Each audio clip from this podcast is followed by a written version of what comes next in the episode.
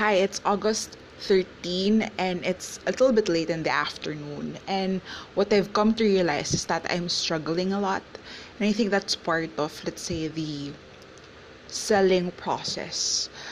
Um, because it's very easy to market right now on the internet, right? So there's Instagram, there's Facebook, there's a lot of applications, a lot of um, apps like Letgo or Carousell or Shopee or Shopify or Amazon or whatever have you.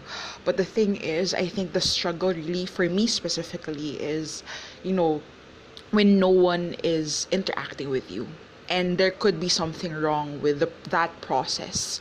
You know, you could be selling a lot or not much, like you're selling what you have, right?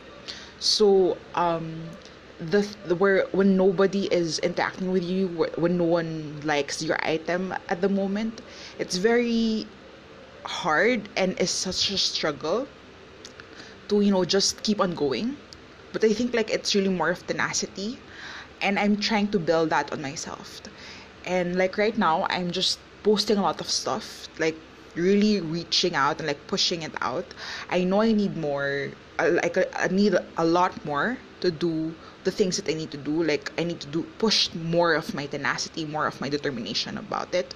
But the struggle is when no one is interacting with you or when you're doing all of this and nothing seems to be coming out of it. It could be yes, you can have like insights into a specific Instagram post or there are more people checking you out or liking your comments or your pages or page or your um Instagram or somebody's following your Instagram. But yeah, like just you know when you're you um when the buyers aren't uh buying at the moment or your product maybe isn't as good. So the struggle is there. Definitely there will be struggle. And personal personally for me i'm just struggling with that. So i guess part of that hustle is also the struggle. So send me like shout outs on how to go about it or how to deal with that or even how to have the proper mindset because I am following a lot of Gary V. or Vaynerchuk podcasts but I think there's something more to that mindset to have that. So give me a shout out. Thank you